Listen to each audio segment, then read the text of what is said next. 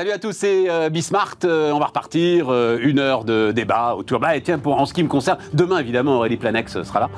Mais en ce qui nous concerne, le, le dernier avant le premier tour de la présidentielle, évidemment, euh, lundi, on sera là pour essayer de vous raconter des choses intéressantes. Euh, après que beaucoup de gens d'ailleurs vous auront déjà raconté des choses intéressantes sur, sur le, premier tour. Euh, on va débattre donc euh, bah, de, de, de, l'actualité du moment. Tiens, mais d'ailleurs, j'y pensais pas forcément, mais on va démarrer avec cette assez invraisemblable histoire des cabinets de conseil, puisque nous avons avec nous Guy Mamoumani, qui est à la tête d'un cabinet de conseil qui a comme premier client, c'est ça Guy, hein premier client l'État. Donc on, va, on va parler de ça dans un instant.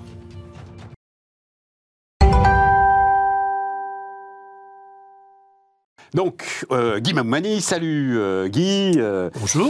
co-fondateur et co-président du groupe Open. Anne-Sophie Alsif, bonjour Anne-Sophie, Bonjour. chef économiste euh, BDO et Bénédicte Tillois.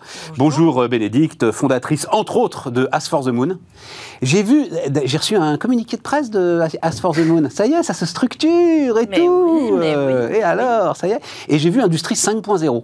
Oui. Et je ne sais pas ce que c'est, l'Industrie 5.0, moi, Bénédicte. C'est c'est- c'est l'industrie de la tech. Enfin, c'est l'industrie qui épouse les tests de la tech. Et euh, qu'est-ce qu'on fait chez Ask for the Moon? Non, mais qu'est-ce qu'elle a de plus que la 4 Parce que moi, je me, je me suis Ah. arrêté à 4.0. Ah, Elon Musk, il est 4.0, c'est-à-dire... euh, En fait, Honnêtement, j'en sais rien. Merci de dire ça. C'est un concept marketing, c'est ça. Honnêtement, c'est- j'en sais C'est rien. un cabinet de conseil qui. Honnête- Honnêtement, j'en sais rien. Non, ce qui est important, en revanche, ce qui est important, c'est de dire que dans l'industrie peut-être un peu traditionnelle ou classique en France, il y a des savoir-faire qui sont dans la tête des gens. Et ce qui est important, c'est que ces savoir-faire circulent. Ouais, très important. Et c'est indispensable, c'est un enjeu majeur pour la souveraineté, c'est un enjeu majeur pour la, la- la performance économique en France. Et ce qu'on fait avec Ask for the Moon, c'est qu'on fait une plateforme de questions-réponses qui permet en fait de poser des questions et d'obtenir la réponse de la part de la personne la plus qui, a- qui est susceptible d'y répondre en vrai. C'est-à-dire, on ne spamme pas la terre entière avec une question. Il y a une IA qui va récupérer en fait dans l'entreprise la personne qui sait et qui répond. Et c'est donc des réponses d'experts qui sont faites aux collaborateurs. Et c'est précieux, par exemple, on travaille pour Framatome. Dans l'industrie nucléaire, il y a un enjeu de savoir-faire qui est majeur. Et donc, euh, récupérer la réponse, euh, déjà à court terme, c'est indispensable. L'indexer ensuite dans une base, ça l'est encore plus. Ça, c'est un des enjeux d'Axe for the Moon. Voilà. Alors, c'est peut-être ça du Super 5.0. intéressant. C'est peut-être ça du 5.0. C'est en fait Super intéressant. c'est- des savoir-faire durables, en fait. Tu vois, si, si, si je devais lui donner une définition euh, pour être un tout petit peu plus corpo que cette blague que je viens de faire, c'est ça. C'est en fait faire en sorte que Super les savoir-faire soient durables. Tu diras à ce moment-là à ton, euh, enfin, à ceux qui s'occupent de ta communication de presse maintenant que on comprend pas ça et que c'est dommage. C'est vrai? Ah non. Bon, bah, Il y a cet, cet élément-là, tu vois, qui est alors pour le coup absolument passionnant, et je crois aussi euh, au cœur de tous les sujets industriels. Tous les industriels à qui j'en parle sont aujourd'hui dans un sujet de transmission des savoirs, d'autant plus avec enfin le décollage de l'apprentissage. Et on en parlera avec Guy qui va absolument en parler, le Big Bang de l'enseignement professionnel qui vient derrière, euh, que ce sujet est absolument central. Et tu vois, ce qui est intéressant, c'est qu'il y a beaucoup de gens qui pensent que euh, le knowledge management, c'est faire des bases de données, mettre tout dans un, tout trier, mettre tout dans un tiroir et en fait l'avoir pour plus tard. Ouais. Nous, on pense l'inverse, c'est-à-dire qu'en fait, c'est la même chose que la monnaie. Plus ça circule, plus ça crée de valeur. Et donc, on a intérêt à solliciter les collaborateurs pour qu'ils posent des questions, qu'ils posent le plus possible de questions, parce que c'est grâce à ça, en fait, que tout ce qu'il y a dans la tête des gens, en fait, constitue finalement euh, le savoir-faire de la boîte. J'ajoute quelque chose dans la cohésion du corps social. Euh, On va avoir un sujet de retraite. Euh, Il y a aujourd'hui, Anne-Sophie, je parle sous ton, sous ton contrôle, je crois que c'est un tiers des 60-64 ans qui sont au travail, pas plus. Hein, euh, voilà, On quelque a chose un comme taux ça. d'activité en effet des seniors qui est assez bas. Voilà. Euh, donc il va falloir évidemment que ce taux d'activité euh, monte. À un moment dans la cohésion du corps social, ils sont là et vous comprenez pourquoi ils sont là et vous comprenez ce qu'ils peuvent vous apporter, etc. Il y a un enjeu important là aussi. Oui, absolument. Et en fait, c'est en plus des métiers euh, qui souffrent souvent des pro- de problèmes de reconnaissance. C'est-à-dire, c'est des grands experts qui sont dans l'entreprise depuis longtemps, Ouais. qui sont éventuellement connus par leur service, mais qui n'ont pas la réputation interne ou externe qu'ils mériteraient d'avoir. Et le fait de pouvoir les, les- les solliciter de cette manière, ça les place aussi en situation de valorisation vis-à-vis de leurs collègues. Et euh, enfin, que ce soit le bâtiment, le, le nucléaire, l'automobile, enfin tous ces grands métiers qui sont des métiers d'industrie française, ils ont besoin en fait de désiloter leur savoir-faire et de les faire circuler davantage. Et donc c'est un des enjeux d'As for the Moon. C'est intéressant, hein, ah, Très intéressant et je crois assez euh, crucial actuellement. Totalement, totalement crucial. Tu veux dire un mot, Anne-Sophie, là-dessus, avant qu'on parte sur, sur le cabinet de hein, C'est vrai qu'on voit que très souvent, ça a un coût économique énorme pour les entreprises. Alors après, c'est vrai qu'il y a des aspects économiques, mais aussi souvent psychologiques, euh, aussi sociologiques, qui peuvent euh, être des obstacles à ça. Euh, et également aussi par rapport à l'âge, hein, parce que c'est vrai que par rapport aussi à l'âge de départ, il peut y avoir une tendance après 55 ans, et c'est souvent le débat quand on dit très bien, on augmente l'âge de départ, mais il faut à ce moment-là que les gens restent dans l'entreprise avec des choses à faire et transmettre. Donc c'est vrai que c'est assez global, d'où le challenge qui est euh, assez important. À mon en fait, on parle beaucoup de entreprise apprenante. Hein, c'est mm. un, un des moyens, en fait. Euh, de transformer l'entreprise pour qu'elle devienne apprenante. D'ailleurs, j'ai un argument pour toi concernant le terme industrie 5.0 parce que tout le monde parle de l'industrie 4.0, qui en fait fait référence à la transformation essentiellement d'Allemagne hein, par la robotique. Mhm. Donc l'industrie 4.0, c'était une révolution technologique. Là, ce que tu es en train d'apporter, hein, c'est une révolution de management et de savoir. Et donc là, on passe à un autre niveau. Et à mon avis, c'est ça, c'est le bon sujet. Ben, merci beaucoup. c'est pas mal, bonne consultation. Merci beaucoup. Mais en même temps, c'est un cabinet de conseil. Euh, ça va te coûter 500 000 balles là. le PowerPoint. Bon, Guy, tu es fier de travailler pour l'État. Tu es fier d'être. Voilà, Groupe Open, euh, donc euh, l'un de ces cabinets de conseil. Tout à fait. Nous faisons 28% de notre chiffre d'affaires euh, avec l'État, ça veut dire près de 80 millions. Euh, ça a dépassé les banques assurances, qui traditionnellement dans nos cabinets euh, sont les numéros 1. Et pourquoi je suis fier? Parce que bah, je contribue à la transformation de notre pays. Et tous les soirs, quand je rentre à la maison, je me dis pas juste j'ai fait du business. J'ai dit ah j'ai amélioré euh, le système d'impôt, j'ai amélioré la facturation électronique, j'ai amélioré le système de PV, puisque tout ça, ce sont nos clients, et je crois qu'on a le droit d'en être fier. Euh, et il faut rajouter que Open, qui fait maintenant des bénéfices corrects, eh bien, paye des impôts en France et j'en suis aussi très fier. Est-ce que, mais ça veut dire que les fonctionnaires ne sont pas capables de le faire? Mais non, non, pas du tout. D'ailleurs, ah, je veux insister sur quelque chose qui est très très important. Premièrement, nos interlocuteurs sont de très haut niveau. Et je dirais même à la limite meilleurs que souvent euh, nos interlocuteurs dans le privé. J'ai souvent. Donc les gars de la SI de l'État mais sont excellents. Par exemple, vous savez que je travaille pour le Health Data Hub, la patronne du Health Data Hub, Stéphanie Combe, c'est une femme absolument exceptionnelle. Euh, la patronne de la IFE, c'est une femme exceptionnelle. Donc nos interlocuteurs sont vraiment remarquables. Ils font des appels d'offres sans pitié. Ah ben je peux vous dire qu'il faut être les meilleurs pour gagner les appels d'offres, les meilleurs en termes de compétences comme en termes de prix. Et troisièmement, la façon dont ils gèrent leurs projets est absolument, euh, j'allais dire, euh, dans l'état de l'art. Donc, vraiment, pour moi, euh, on ne remplace pas les fonctionnaires, on amène un savoir-faire qu'ils n'ont pas, et c'est tout à fait naturel, ils ne peuvent pas avoir tous les savoir-faire on fait des projets qui sont ponctuels. Ça veut dire qu'on réalise quelque chose sur un projet à un moment donné, et puis nous, nous reprenons nos équipes. C'est pas comme des fonctionnaires qui sont là à vie. Ce que vous faites pour toutes les grandes entreprises du privé, pas grandes, toutes les entreprises du privé. C'est ça qui est complètement dingue dans cette euh, polémique. J'ai vu un tweet que j'ai trouvé assez drôle, qui, était quand on a un problème de fuite d'eau, on ne recrute pas un plombier en CDI. C'est exactement ça, très bon. J'ai trouvé que c'était très bien vu. Très, très, très juste. Tout à fait. Anne-Sophie Je dirais surtout sur les, transformations. Hein, vous en avez parlé dans le secteur numérique, mais c'est vrai que vous avez beaucoup de, domaines où les transformations vont être très rudes, vont être rapides. Et c'est vrai qu'il y a besoin d'avoir euh, une efficience et euh, des spécialités. Et donc l'idée, en effet, c'est de se dire comment on travaille ensemble. Et vous l'avez dit, c'est assez ponctuel. Et ce qui est aussi assez difficile, c'est d'évaluer les gains de productivité qui peuvent euh, ensuite se dégager une fois qu'il y a des interventions. Et ça, comme d'habitude, c'est très compliqué de le quantifier parce qu'une fois que c'est fait, il n'y a pas forcément d'évaluation à moyen long terme de ça. Donc je pense que c'est pour ça qu'il faut voir la, chose assez globalement, en fait, vraiment dans euh, comment euh, ensemble on travaille et comment on a des, compétences complémentaires, notamment par rapport aux transformations. Anne-Sophie, avoue que ce serait quand même, moi j'en serais ravi. Hmm. Mais ce serait quand même très très étonnant que tout à coup l'État se mette à évaluer les gains de productivité des réformes Non, et des normes c'était pour qui le parler- pont à longueur de journée, tu vois. Enfin, c'est-.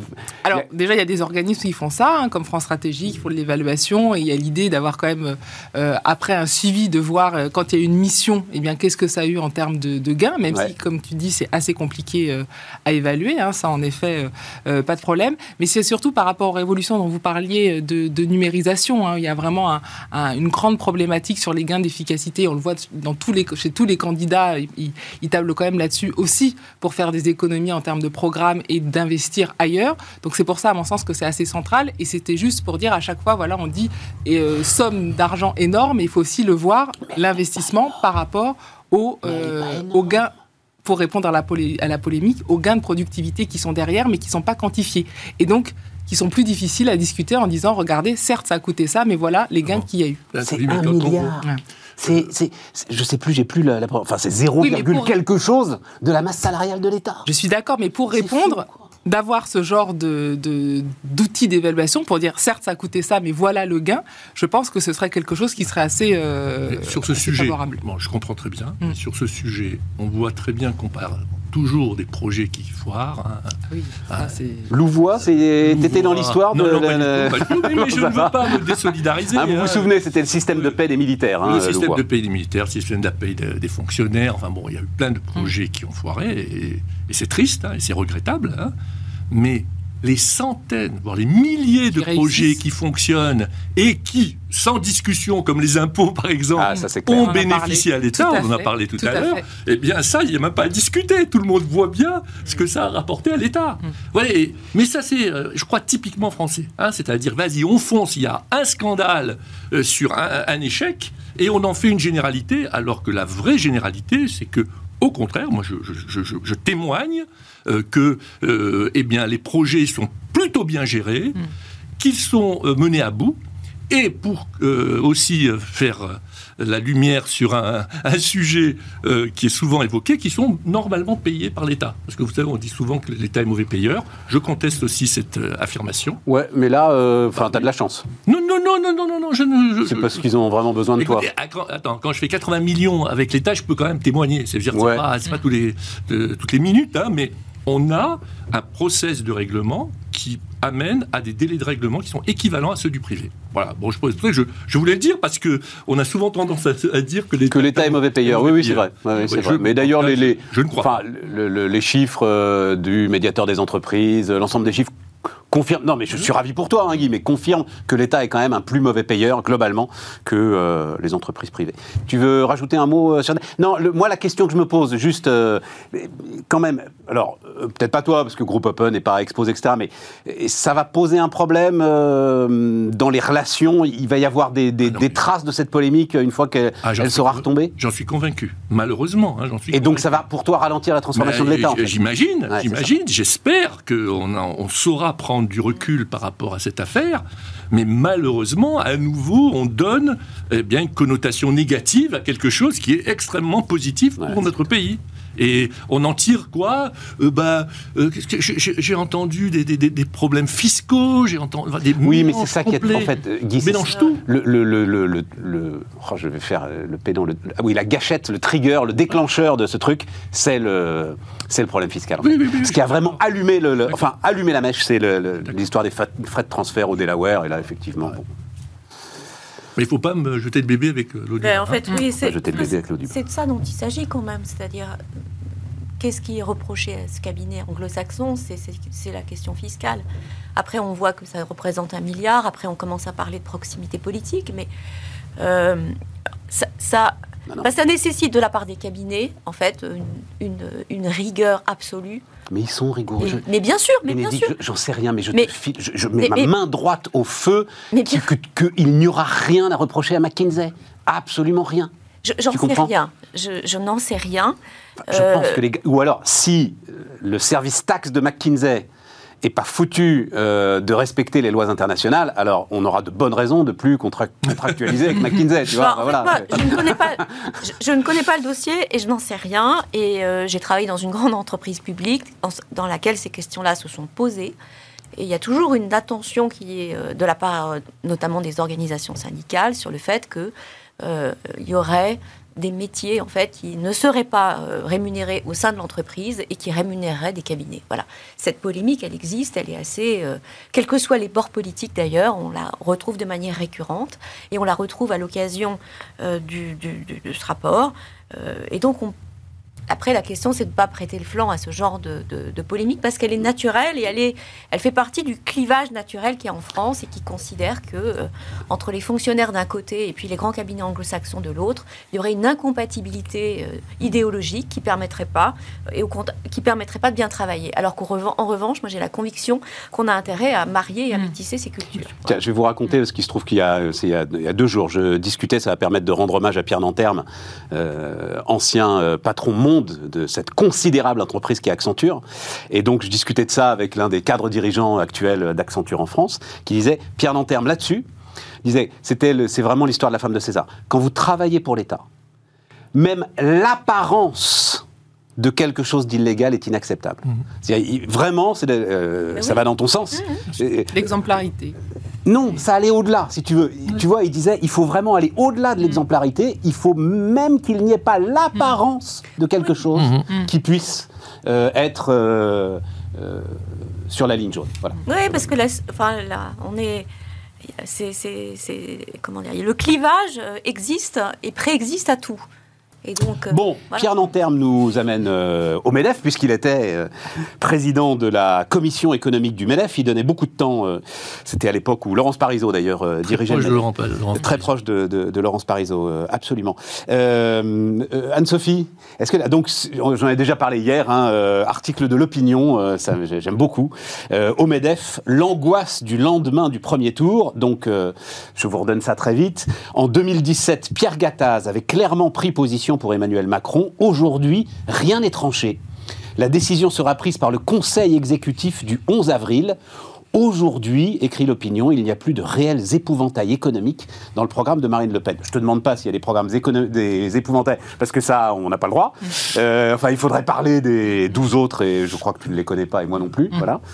Euh, en revanche, le, le- le- le- le- positionnement du MEDEF, comment est-ce que, comment est-ce que tu regardes ça? Euh, c'est vrai qu'avec cette campagne, avec euh, la guerre et le Covid, on a vraiment euh, la question de l'indépendance et de la souveraineté qui est revenue. Et c'est vrai que souvent, c'était des termes dans, on va dire, l'économie classique. Il y avait un peu le multilatéralisme, la mondialisation versus le souverainisme et l'anti-Europe.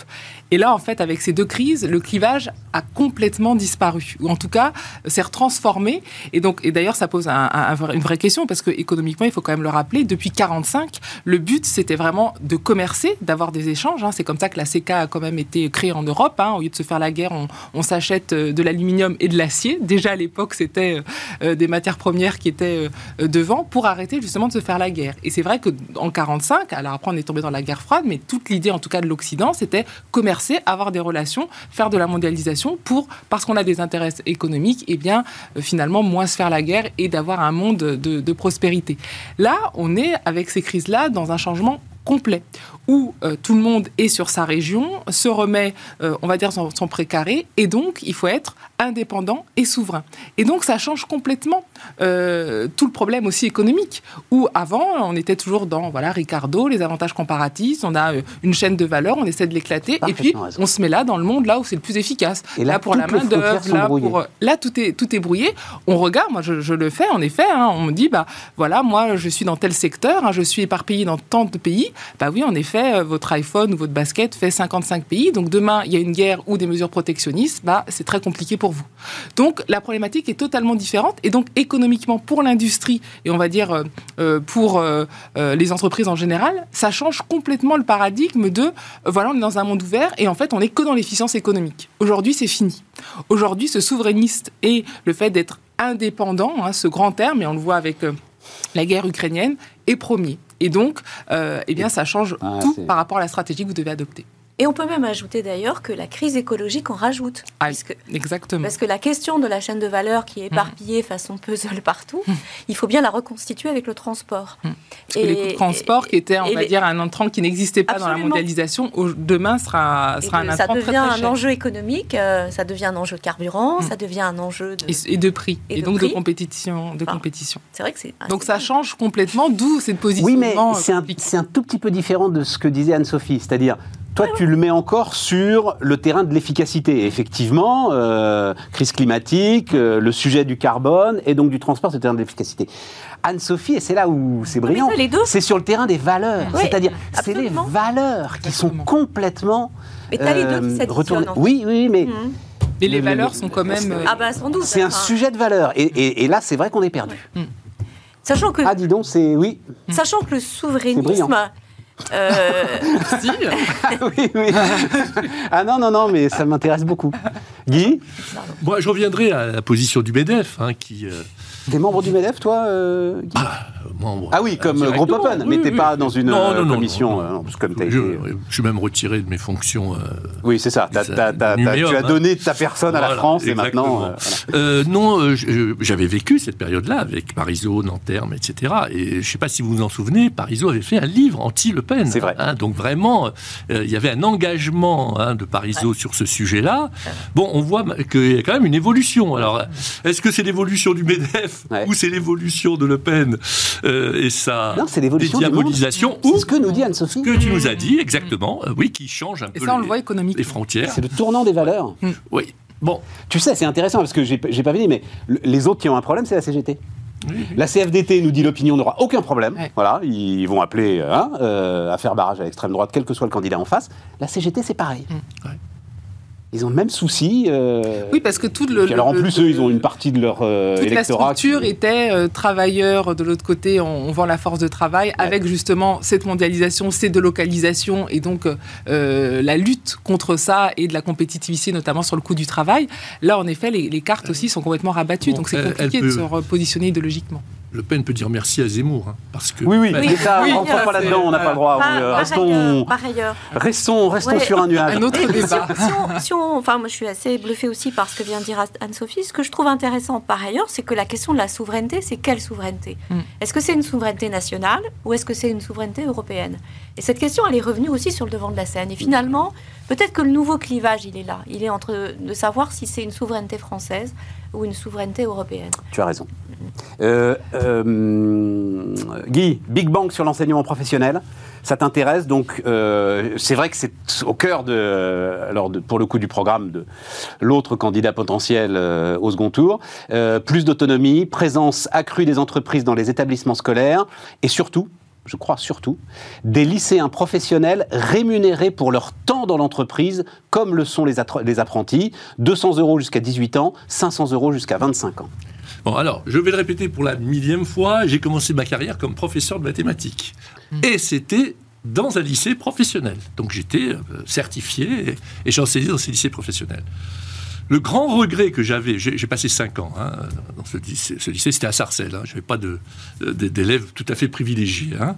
Et le grand regret que j'avais, c'est que ce que je voyais, c'est que mes élèves travaillaient sur des machines-outils qui étaient déjà dépassées.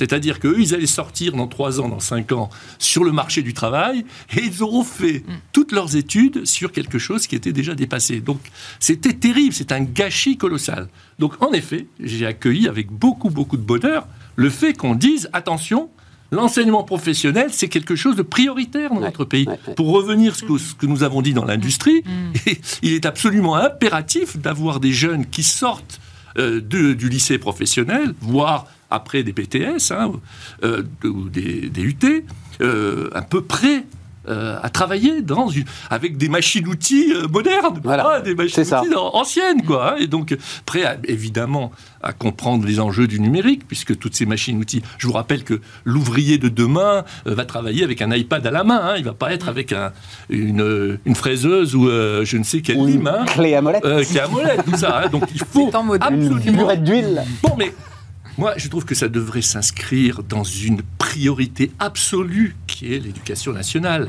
hein, de, de refondre l'éducation nationale. C'est pas de moyens. Oui, mais- à chaque fois que je dis ça, j'ai ma non, femme non. à la maison qui me dit tu es obligé de parler des Guy, moyens et compagnie. non mais Guy, Guy, le, Non. le- le truc, moi, je- alors à chaque fois je me bats là-dessus, c'est quand on dit euh, euh, refonte de l'éducation Oui. nationale, on est sûr qu'on va rien faire. Quand on dit focus sur le lycée professionnel, là on peut bouger. Écoutez, euh, euh, écoute Stéphane, ça fait 15 ans que je me bats pour dire que l'école de demain doit former des jeunes au numérique, à l'informatique, parce que on en aura besoin dans tous les métiers. Ça, c'est pas une refonte théorique. C'est- D'ailleurs, c'est dans le programme de certains candidats. Oui, mais il faut être focus. Pour que Mais- ça bouge, en fait, Oui, mais une il faut être refonte, focus. une refonte. Avec un bon cabinet de conseil qui te fait un, un plan de transformation. Franchement, Il faut on être sait focus. tout ce qu'il y a à faire. On sait tout ce qu'il y a à faire. Et ce que tu viens de décrire sur l'enseignement professionnel, c'est une des pièces majeures du puzzle. Et de fait, tu vois, par exemple, les- sur les apprentis, il y a eu des choses absolument spectaculaires qui ont été faites. Mm. Bon. Un million de comptes. Je crois que c'est un million, hein, C'est 100 Anne-Sophie. 000. hein. Oui, mais je crois qu'en fait, le- il y avait un décompte à Ouais, 700 000, ouais. mais qu'on sera à un million sur Ah, l'année. d'accord, sur l'année, je Ouais, vois. ouais, voilà, c'est ça, ça un c'est la première euh. étape, tu vois. Ça, ouais. c'est déjà une étape majeure. Euh, Alors, juste parce que euh, je le dis à moi, puis euh, les gens peuvent pas nous regarder. Euh, Jérôme Matisse, professeur d'université hier, a dit un truc très très intéressant sur la rémunération. Il dit en fait, euh, quand vous avez euh, des lycéens euh, qui commencent à choisir des filières, ils peuvent être tentés par, j'en sais rien, l'anthropologie appliquée, etc. Mais s'ils voient que leurs petits camarades, qui choisissent des filières beaucoup plus opérationnelles, commencent déjà à être rémunérés, à rentrer dans le monde de l'entreprise, ça peut éviter des erreurs d'aiguillage. Ça évitera pas la passion s'il a une passion, mais ça peut éviter des erreurs d'aiguillage. Je trouve ça intéressant. Bon, alors. Guy, euh, non, t'es dubitatif là-dessus. Non, je ne suis pas dubitatif, c'est que j'ai beaucoup réfléchi à ce sujet. Alors, J'ai écrit une tribune qui va paraître dans les échos demain ou après-demain euh, sur justement l'orientation des fonds vers les formations professionnalisantes. C'est un, tabou français que le président Macron a un peu soulevé il y a quelques semaines. Ouais. Mais je crois que on est arrivé là à un niveau où il faut arrêter d'ouvrir des facs de socio-psycho, je ne sais pas, qui mènent au chômage directement, et peut-être en garder quelques-unes pour certains cas, et focaliser les fonds sur des formations professionnalisantes. Je suis désolé, mais je vois, je suis dans, dans souvent des conseils d'administration, par exemple de l'EPITA euh, ou de l'ESIEA, qui sont des écoles d'ingénieurs. Ils ont réussi à augmenter de 40% leur recrutement, et je peux vous dire qu'ils ne vont pas au chômage. hein. On se les arrache dans le monde entier. Bien hein. sûr. Pourquoi? Parce que ils font payer 15 000 euros par an. Alors, ça, ça paraît énorme, c'est colossal. C'est énorme, 15 000 euros par an. Oui, bah, c'est énorme, mais quand vous sortez de là et que vous commencez votre carrière à 60 000 euros brut, ou 50, 60 000 euros brut, vous les rattrapez rapidement. Hein. Et de l'autre côté, vous avez des écoles d'ingénieurs françaises extraordinaires, hein, comme euh, Télécom Paris-Tech, par exemple, des- euh, beaucoup de- de- d'écoles d'ingénieurs et de fac, qui ne peuvent pas augmenter leur formation parce que tout simplement c'est gratuit. Bon, c'est 1000 ou 2000 euros par an. Donc là, nous avons un Ouais, souci. Il faut absolument qu'on oriente les jeunes vers des formations professionnalisantes. Et, et on aura comme ça des millions, euh, ou en tout cas des centaines de milliers de chômeurs en moins. Anne-Sophie Alors, euh, tout à fait d'accord, notamment sur le succès de, de la formation professionnelle et de, de ce taux d'emploi des moins de 25 ans qui a beaucoup baissé grâce à ça. Ouais. hein, et parce que c'est quand même eux qui ont été très impactés avec le Covid, donc ça, il faut quand même euh, le, le rappeler.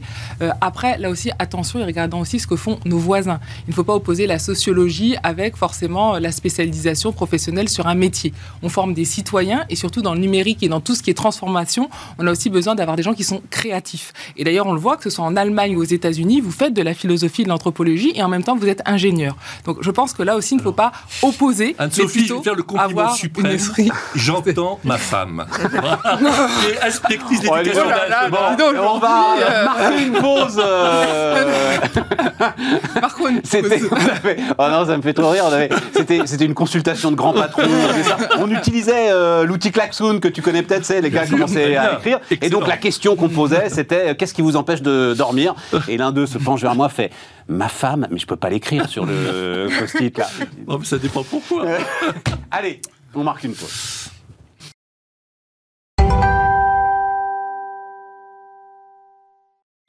On repart, euh, les amis. Donc, si on laisse de côté euh, votre femme, forcément charmante, euh, sur le fond, qu'est-ce que ça veut dire? Ben, ça veut dire qu'il y a un vrai choix à faire. Est-ce que l'université est dédiée à former des citoyens? Ou elle est dédiée à former des euh, aides Professionnelles. professionnalisantes. Mais- Voilà. mais Mais pourquoi l'opposer opposer Parce que ce qui est, assez étonnant, c'est que Non, non, alors une question de moyens. Ce qui est étonnant, c'est que vous prenez souvent en exemple les États-Unis, justement, où là, justement, il n'y a pas du tout de, de- de chômage et ils sont justement très forts dans la tech, le, le- le- le numérique. Et quand vous regardez toutes les études qui sont faites au niveau international en disant pourquoi justement il y a cette créativité sur euh, les campus, c'est parce que justement il n'y a pas cette opposition, mais cette complémentarité. Donc ça m'étonne que là, ce modèle américain qui est souvent mis en, en exergue, euh, vous nous en vous D'abord, je mets pas, pas plus. Moi, je ne mets pas forcément en exergue. Mais en revanche, je rejoins tout à fait ce que tu viens de dire. C'est-à-dire que, et d'ailleurs, je me bats dans ces écoles d'ingénieurs pour qu'il y ait des humanités. Que l'on fasse de la sociologie, de la philosophie, De de, la littérature dans les écoles d'ingénieurs. Mais c'est pas ça, les facs. Ce n'est pas ça. Quand une fac forme, je sais, ou les facs forment, je ne sais pas, 100 000 psychologues chaque année, on sait qu'il y en aura 1000 qui vont trouver du boulot. C'est ça mon problème. Oui, mais là, C'est le pas débat qu'on avait par rapport à la formation professionnelle, c'est de dire, en effet, c'est bien, il faut continuer, mais que justement, pour être résilient et, et avoir toutes ces transformations, c'est bien de spécialiser sur un métier, mais pas que. Et surtout, avoir des esprits qui soient bien formés pour pouvoir s'adapter, puisque les gens vont changer 5-6 fois d'emploi. Et donc, c'est juste qu'il ne faut pas tomber dans ce travers. On est sens. tout à fait d'accord. Non, C'est tout euh, l'enjeu des, c'est tout l'enjeu que fameuses je vais vous mettre d'accord, on peut faire des études d'ingénieur sans faire des études d'ingénieur idiotes. C'est-à-dire, ils sont. Tu, vois, Sophie, ils Non, peuvent- non. C'est exactement ça. Parce des t'as des- des sociologues, donc philosophes là, en entreprise zéro. aujourd'hui, je pense que tu as un prof de philo, enfin, euh, non, quelque part dans les écoles d'ingénieurs. Vraiment, et, et on, on s'est battu pour ça. Non, mais complètement. Mais, mais il faut quand même que ce soit le socle. Oui, voilà, c'est ça. Non, mais c'est pas de ça. Mais- Euh, mais tu prends le contre-pied de ce que je dis. Parce que Euh, moi, oui, je oui, parle oui, des, facs. Je parle pas Oui, de la juste à l'université. Allez, Bénédicte, un dernier mot là-dessus. moi, je, suis, d'accord avec ce qui vient d'être dit. Tu vois, et je pense qu'en fait, quand on parlait des États-Unis, des spécialités comme le design, par exemple, on a vu à quel point ça avait apporté de la valeur Hmm. dans le monde numérique. Donc, euh, c'est c'est- c'est des, des- des- Je sais pas où ça s'enseigne particulièrement, enfin, dans les écoles de design. Donc, faut pas non plus, en fait, euh, focaliser essentiellement sur la question de- du professionnel pur. C'est la, la question de l'environnement dans lequel Mm. les gens vont travailler est importante. D'ailleurs, les compétences du 21e siècle, c'est celle-là, c'est ça qu'on a dit. Je pourrais juste euh, Bien, finir mais- sur cette euh, formation. C'est vrai que très souvent on disait, bon voilà, par exemple, il manque de soudeurs ou il manque de tel ou tel métier très défini. Donc, on va utiliser ces, ces formations pour tout d'un coup former ce manque-là, justement par rapport au marché du travail. Et juste ce que je dis, c'est qu'avec les transformations, ça en effet c'est important, mais il faut vraiment être beaucoup plus globalisant et ne pas être que dans la spécialisation extrême d'un métier, parce qu'il y aura justement ces changements qui vont s'effectuer. On adhère à ça. hein. 100% d'accord. Ah voilà. N'empêche que si un gars veut devenir soudeur, faut vraiment qu'il devienne soudeur. Oui, oui, il y a un besoin. Oui. Et c'est des métiers Oui, qui vont être il payés des faut qu'il fortunes. apprenne à apprendre. Alors, euh, euh, question de l'énergie. Euh, Il y a deux, trois petites infos que j'ai retenues. Alors, il y en a une qui m'intéresse énormément. Euh, donc, euh, c'était lundi, c'est ça, lundi matin, RTE nous a dit euh, faites attention, euh, c'était alerte orange de, de RTE, donc du réseau de transport d'électricité. Euh, on aura peut-être une, une petite alerte. Et les Français, donc en faisant euh, ce que je ne sais pas ce que vous avez fait vous-même, euh, euh, allumant une ampoule en moins, enfin peu importe, euh, ont réussi à économiser, on va le dire comme ça, 800 mégawatts. Euh, 800 mégawatts, c'est pas n'importe quoi. C'est l'un des deux réacteurs de Fessenheim, par exemple. C'est 900 mégawatts, les deux. C'est 1800 euh, Fessenheim, mais voilà, c'est pas n'importe quoi. Mais lors de la précédente euh, alerte RTE en janvier, seulement 300 mégawatts avaient été euh, économisés. Ça m'intéresse énormément.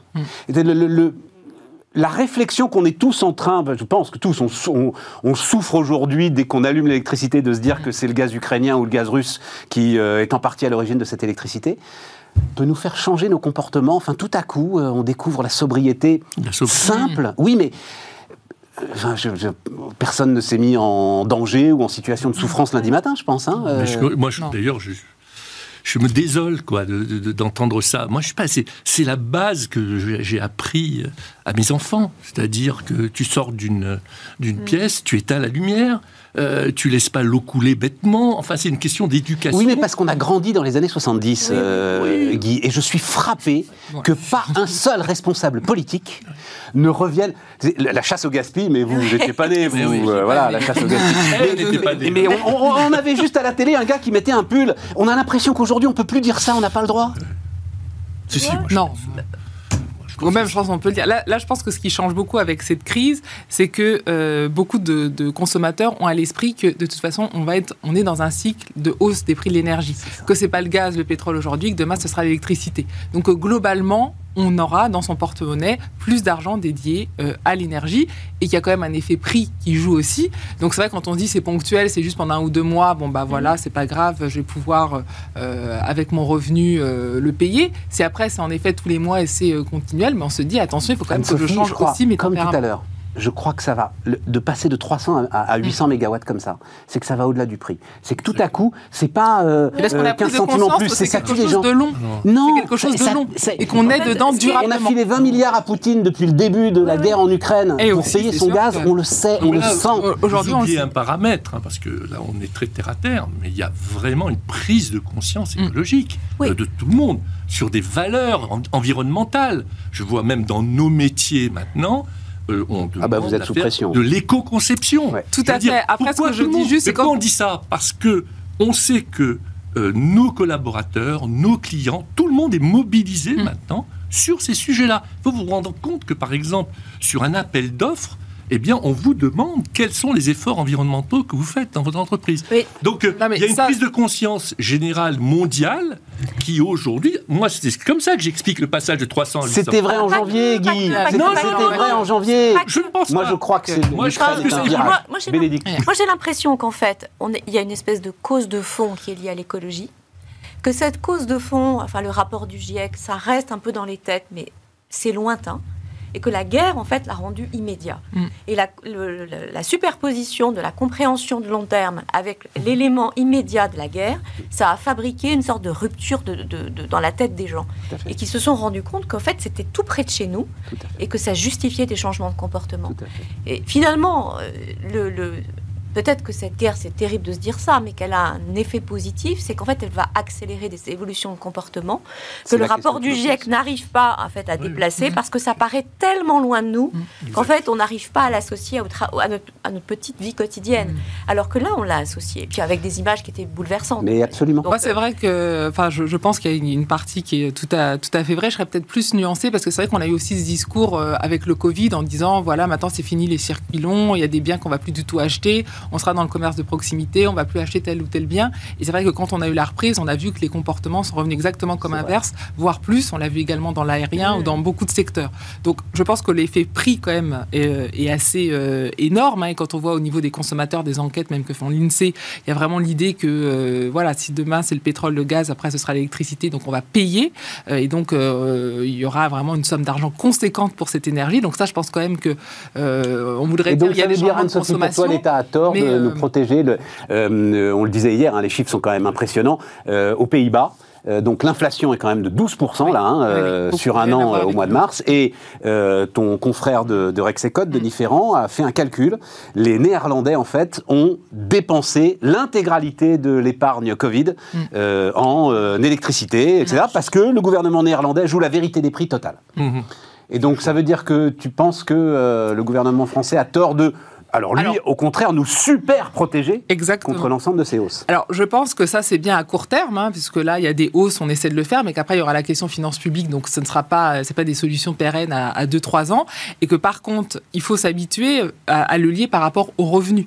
À mon sens, euh, lorsque vous avez un revenu assez haut, vous pouvez beaucoup plus absorber ce genre de choc. La question, c'est vraiment les inégalités, et que vous avez 6 millions de foyers qui, eux, peuvent vraiment totalement euh, décrocher dans une très, très, très forte précarité euh, énergétique, de travail euh, colossal. Donc, à mon sens, c'est vrai qu'il faut plutôt cibler les aides, donner plus euh, à ces ménages-là qui vont être très impactés.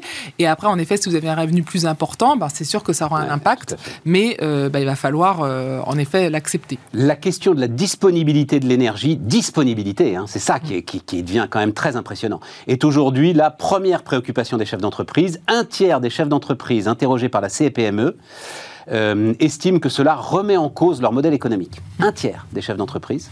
56% des sondés, donc toujours chefs d'entreprise, hein, CPME, euh, qualifient la crise de structurelle. Euh, voilà, donc c'est euh, les deux chiffres que je voulais ça. vous apporter. Ça a déplacé les lignes de force, y compris sur le nucléaire. On- Complètement, C'est intéressant. hein. Complètement. Moi, ce qui m'étonne un peu juste dans, dans ce débat, on en parlait beaucoup par rapport, euh, là on a parlé un peu des États-Unis, c'est quand même ce qu'ont fait euh, nos, nos- nos partenaires et dans quelle situation énergétique ils sont. Et, et je trouve qu'on n'en parle euh, pas beaucoup. Nous, en effet, nous sommes restés dans cette dépendance euh, en Europe, notamment en Allemagne. Et d'ailleurs, l'Al- l'Allemagne et le, le bilan de Merkel est très critiqué. Oui, en qu'on ce n'en parle pas beaucoup de ça On en parle de la euh, dépendance par rapport à la Russie, mais Ah on bah ne dit oui, pas qu'est-ce que l'Europe qu'est-ce que l'Europe a fait depuis 20 ans pour se retrouver dans cette situation-là Ah bah oui, si, enfin, euh, euh, et de la position allemande euh, dans euh, dans ce résultat qu'on a là. Oui, enfin la position allemande. Nous, on a fait euh, effet. Sonnheim, hein, faut pas l'oublier non Oui, plus. on peut aussi Euh, voir ce qui s'est passé non, au niveau mais- de l'initiative européenne pour avoir justement une énergie en Europe et d'avoir en tout cas une, une politique européenne de l'énergie. On voit que depuis 20 ans, il y a quand même rien qui a, a- été fait. Vous regardez aux États-Unis, euh, ils n'ont pas de problème d'indépendance énergétique et aujourd'hui leurs fournisseurs, c'est plutôt le Canada et le Mexique. Et quand vous regardez la Chine, eh bien, au niveau de ses fournisseurs d'énergie, vous n'avez pas un pays qui a plus de 10% globalement de fournisseurs, avec une diversification en Asie et en Afrique. Et là, euh, deux régimes politiques avec États-Unis des alternances. Donc je pense que là aussi, nous qui sommes euh, souvent assez critiques, il faut aussi voir ce que nous n'avons pas du tout fait en Europe et que c'est 20 ans, à mon sens, d'immobilisme qui font aussi qu'on a cette. Ouais, mais alors tu vois, Anne-Sophie, on voit revenir, il y, a- y ce grand truc là de retour de la planification. Oui, les autres ont planifié, ça c'est sûr. Non, mais voilà, c'est ça. On a rien. quand même, on, on a une Voilà. capacité à oublier qu'on avait une programmation pluriannuelle de l'énergie qui, il y a encore trois ans, nous disait qu'il fallait fermer 14 réacteurs nucléaires, tu vois. Donc, ces histoires de planification écologique, même le MEDEF, même Geoffroy Roux de Bézieux nous dit oui, effectivement, planification Et ne écologique. pas utiliser bien évidemment le gaz de schiste puisque c'est dangereux. Mais le Et ne problème, pas c'est que utiliser le gaz de schiste, problème, maintenant on importe Tout des. États-Unis. Exactement. Bon, Et que Biden Non, mais- demande aux, foreurs américains de retourner Mais- euh, dans mais le plus que Permien. là, c'est intéressant comment, vous le, comment, comment tu le mets, c'est tout de suite. Ah, est-ce qu'on va faire du nucléaire? Est-ce qu'on va euh, fermer une, centrale? Et tout de suite, le débat est là. Là, je parle pas de ça. Là, je parle que dans les autres blocs, il y a vraiment une discussion stratégique sur qu'est-ce qu'on fait. Et ça, on l'a absolument jamais eu en Europe. Et quand on a essayé de l'avoir, quand on a essayé À l'échelle européenne, tu veux à dire l'échelle européenne, Ah bah oui, ça, on n'a jamais eu, on Ah oui, jamais eu de résultat. Donc à chaque fois, ça se traduit par ah là attention. Donc nous on est euh, dépendant à temps. Bah, alors comment on va faire de notre côté pour essayer? Ah ben on va plus passer par par Anne-Sophie, on l'autre. l'a pas eu à l'échelle européenne, mais on l'a eu dans les échelles nationales. Oui, mais le problème, c'est que les autres l'ont eu. C'est ça le problème. Ah bah et qu'aujourd'hui, euh, au niveau euh, politique, on le voit par rapport à cette guerre, ça a une conséquence énorme. Bah oui, mais Et- alors là, c'est- enfin, tu- la conclusion de ça, c'est oui, non, l'Europe n'est pas un système fédéral et euh, Nous sommes d'accord, mais c'est vrai que c'est quelque chose qui est toujours lointain. Là, c'est des conséquences qui sont très concrètes. Euh, juste parce que oui, je voulais pas rater quand même, Guy, euh, ce sujet qui m'intéresse beaucoup et euh, qui t'a énervé. Alors, il est un peu vieux, mais c'est pas grave, ça va vous intéresser. Il faut que je retrouve ça.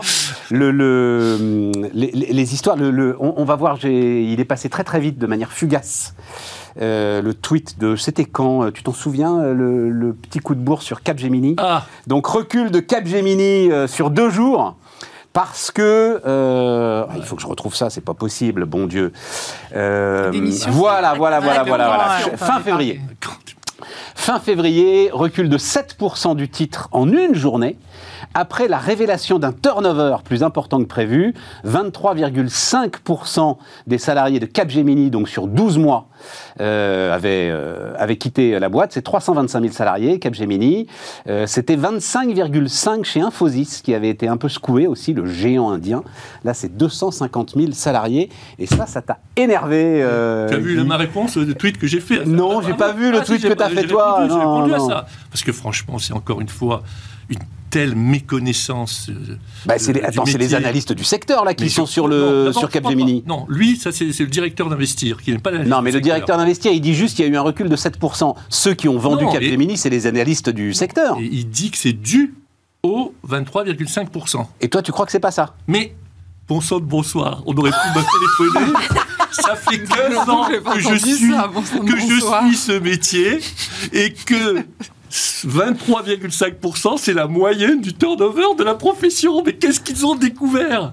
Mais c'est incroyable Mais il n'y a pas d'autre raison qui ait justifié ce recul de Capgemini. bah, hein. ah bah, tu sais, ça c'est le, le on dit et puis c'est la bourse. Ah, bah c'est la bourse. Ah, non, mais, bien sûr, c'est la bourse. je- je- j'en profite pour lui dire à ce monsieur que le Capgemini a récupéré ces 7%.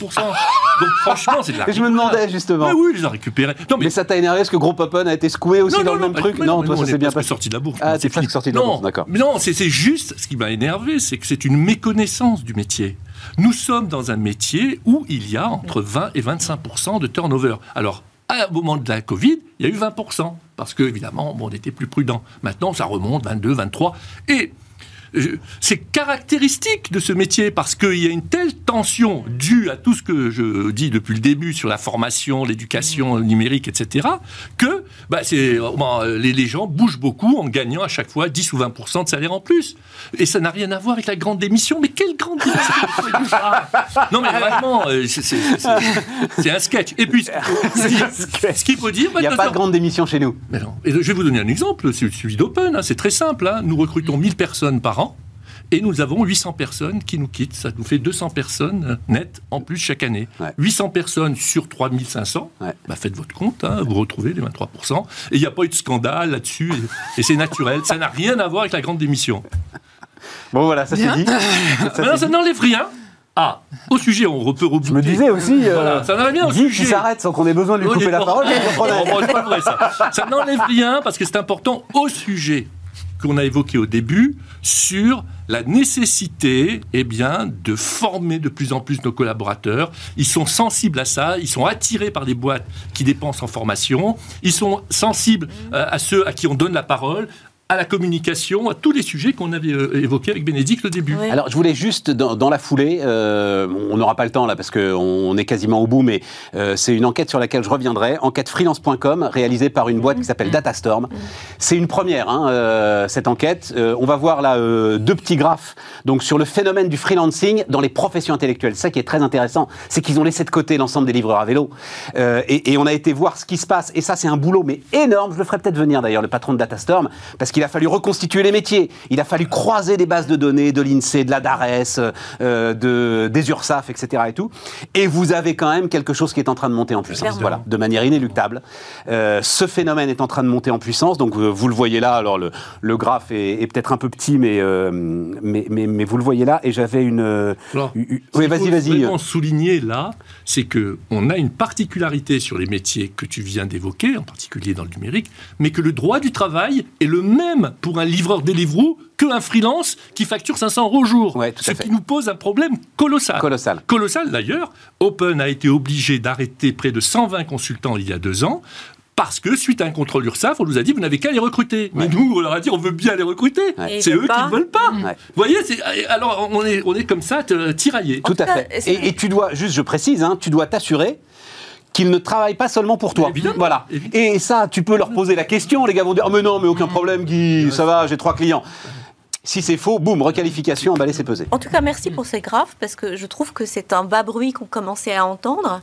Et moi, j'ai entendu beaucoup de gens dire, mais pas du tout, ça ressemble à rien. Euh, et en fait, on voit effectivement mm. que c'est un mouvement qui est en train d'arriver de manière sous-marine, mais qui est en train d'émerger. Alors, les États-Unis nous ont donné l'exemple. Hein, J'explique juste euh, très très rapidement pourquoi est-ce que euh, l'INSEE a un problème quand même avec ça, mais Anne-Sophie, tu le mm. sais, c'est en fait la baisse de l'emploi agricole. Les, les, salariés agricoles sont des indépendants, et donc la baisse de l'emploi agricole vient masquer. Et donc, il fallait faire ce boulot énorme de reconstitution des métiers et d'aller effectivement se focaliser sur, mais, mais je me suis déjà bouffé le nez, en fait, sur les réseaux sociaux sur cette question parce que des gens prétendaient justement que ça n'existait pas. Et eh ben, tu as maintenant, je vous enverrai, je mais j'y reviendrai et puis on y reviendra ensemble très, très important, sur, euh, sur euh, l'étude euh, l'étude Datastorm. Tu voulais dire un truc Non, sur non, par rapport. Cette montée du freelancing, parce que ça a transformé l'entreprise. Il n'y a rien à voir. Enfin, en effet, dans, dans ce secteur, c'est vrai que plus globalement, et ça on l'a vu vraiment avec le, le, Covid, avec vraiment des gens qui ont changé de secteur professionnel et justement utilisé les comptes formation importants. Donc ça, on, le voit quand même dans les chiffres et aussi en termes de création d'entreprises qui ont été très très hautes. Alors après, il faut regarder en effet quel type d'entreprise, mais en fait, ce sont les gens qui se mettent en termes de, salariat. C'est vrai que là aussi, ça pose énormément de questions de, dans ces métiers-là, euh, la question de la formation, parce que c'est vrai que si vous changez euh, tout le temps, est-ce qu'il faut avoir les mêmes outils pour bien former les gens et qu'à chaque fois, eh bien, certes, on est indépendant, mais on continue de monter en compétences. et traditionnellement, ça passe, euh, ça passait par les structures d'entreprise classiques. Ça passait par là, on n'est plus, eh dedans. Et puis globalement, pour des secteurs comme le vôtre, avec les, transitions, il y aura des, des vrais sujets de dire voilà, on va être indépendant avec les sujets de euh, mode de vie hein, qui sont quand même très importants et qu'on a vraiment vu émettre par, par le Covid et là qui restent hein, Alors, également dans les, dans les enquêtes. Pondérer quand même, et là, c'est un vrai, quand même par, si on peut le revoir le graphe, par l'âge moyen Moi, ça a Ah. été. C'est mes deux 45. surprises. Ouais. La première surprise, c'est l'âge moyen, c'est euh, au-dessus de 40 ans. Mm. Voilà. Oui, parce qu'il faut Donc, euh, il y a une grosse expérience, sans doute déjà euh, Mm. un, un- Patrimoine un certain nombre de clients, etc. Et donc, l'enjeu de formation est peut-être moins crucial, Mm. premier point. Deuxième point, très masculin, avec un truc qui va, qui va te Bah, faire. ça, c'est la question de la prise de risque, globalement. Les écarts salariaux sont les mêmes. Les, les, les femmes. Bénédicte, je ne sais pas pourquoi je me tourne vers toi, ça rappelle. Les femmes qui. Parce que pourtant, là, c'est toi qui décides de ce qui s'appelle ton taux journalier moyen, ce fameux TJM hein, des indépendants. Eh bien, tu retrouves cette différence de 20% Incroyable. entre le TJM d'un gars et le Oui, mais ça, TJM tu as lu toutes les études, même de négociation salariale, de, où les, Ouais, les ouais. femmes se souvent toujours. Enfin, donc tu le retrouves forcément En là fait, aussi. c'est Mais, mais c'est fou quand même. Mais c'est l'internalisation de, de ce de fameux sentiment d'imposteur, en fait, que tu réinternalises finalement au moment où Et là, il faut des demandes- sociologues justement pour l'étudier. Bravo, Mm. Anne-Sophie. Redoutable. Et le troisième point, et le troisième point, c'est que euh, ça n'est pas l'IT qui est euh, la première. Alors vraiment, et le gars de Datastorm était lui-même très surpris, sont des fonctions considérées comme régaliennes dans l'entreprise, c'est la fonction finance. Euh, acheteur, euh, contrôleur financier, euh, comptable, etc. Et c'est au cœur de la Il y fonction a même la finance fonction RH, par exemple. que tu as, mais la fonction, mais le cœur de la fonction finance, tu as aujourd'hui, euh, c'est un quart des indépendants de ce, de ce plus de millions d'indépendants, c'est euh, la fonction finance, voilà. Mm. Tout ça est passionnant et ça, ça dessine une entreprise qui est quand même en train de se transformer de l'intérieur. Je ne sais pas si euh, vous êtes d'accord avec ça? Moi, je, suis- je suis ouais. d'accord avec ça. Évidemment, c'est une réalité. hein. On ne pourrait pas ne pas être d'accord. C'est la réalité.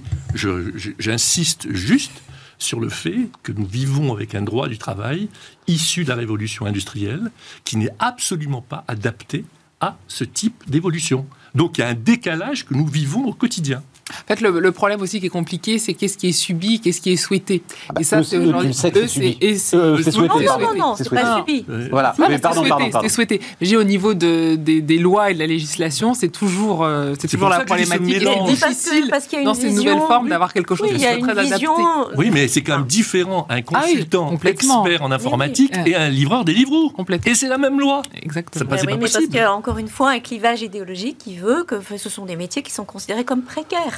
Tu vois, Oui. enfin, Non, mais c'est parce que ça démarre. Enfin, on va voir. Euh, euh, ça, je euh, pense que ça va s'adapter. Ah mon Dieu, comment s'appelle-t-il L'ancien euh, DRH d'Orange Euh, Oui. Bruno Mettling. Bruno Mettling, voilà, euh, a déjà fait un amendement sur euh, la représentation, parce que ça va passer par là. Donc il va déjà y avoir une forme de représentation syndicale Oui. de l'ensemble de ces populations qui va forcément être diversifiée. Il y aura là, il y chez aura toi, et puis il y aura et, et là on va avoir des, sans doute des, des- des évolutions. Non, j'ai juste une question, mais il nous reste une minute. C'est euh, mais euh, alors, t'es pas inquiet pour ton entreprise quand À un moment, si Group Open, ça devient une espèce de structure avec 25 gars qui agrègent des talents extérieurs en permanence, Bah, ça change tout quand même, euh, Guy. bah, bien sûr, mais c'est à nous d'évoluer en tenant compte. de Mais tu ça. crois que ça, c'est possible? Mais Tout à fait possible, bien sûr, mais euh, L'entreprise plateforme. Je veux pas être têtu, mais si la loi m'empêche de le faire, j'ai Oui, oui, de oui, non, non, mais maintenant, Ah, non, non, mais- laisse non, tomber la loi. Parce que non, ta mais- réflexion de chef Oui, d'entreprise, ma l'entreprise plateforme. c'est de dire que c'est ça l'évolution,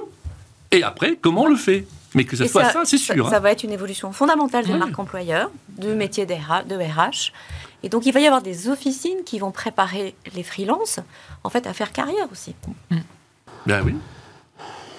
Les amis, euh, tout ça a été passionnant. Euh, donc euh, demain, euh, Aurélie Planex, et puis euh, on se retrouve lundi avec le résultat du premier tour.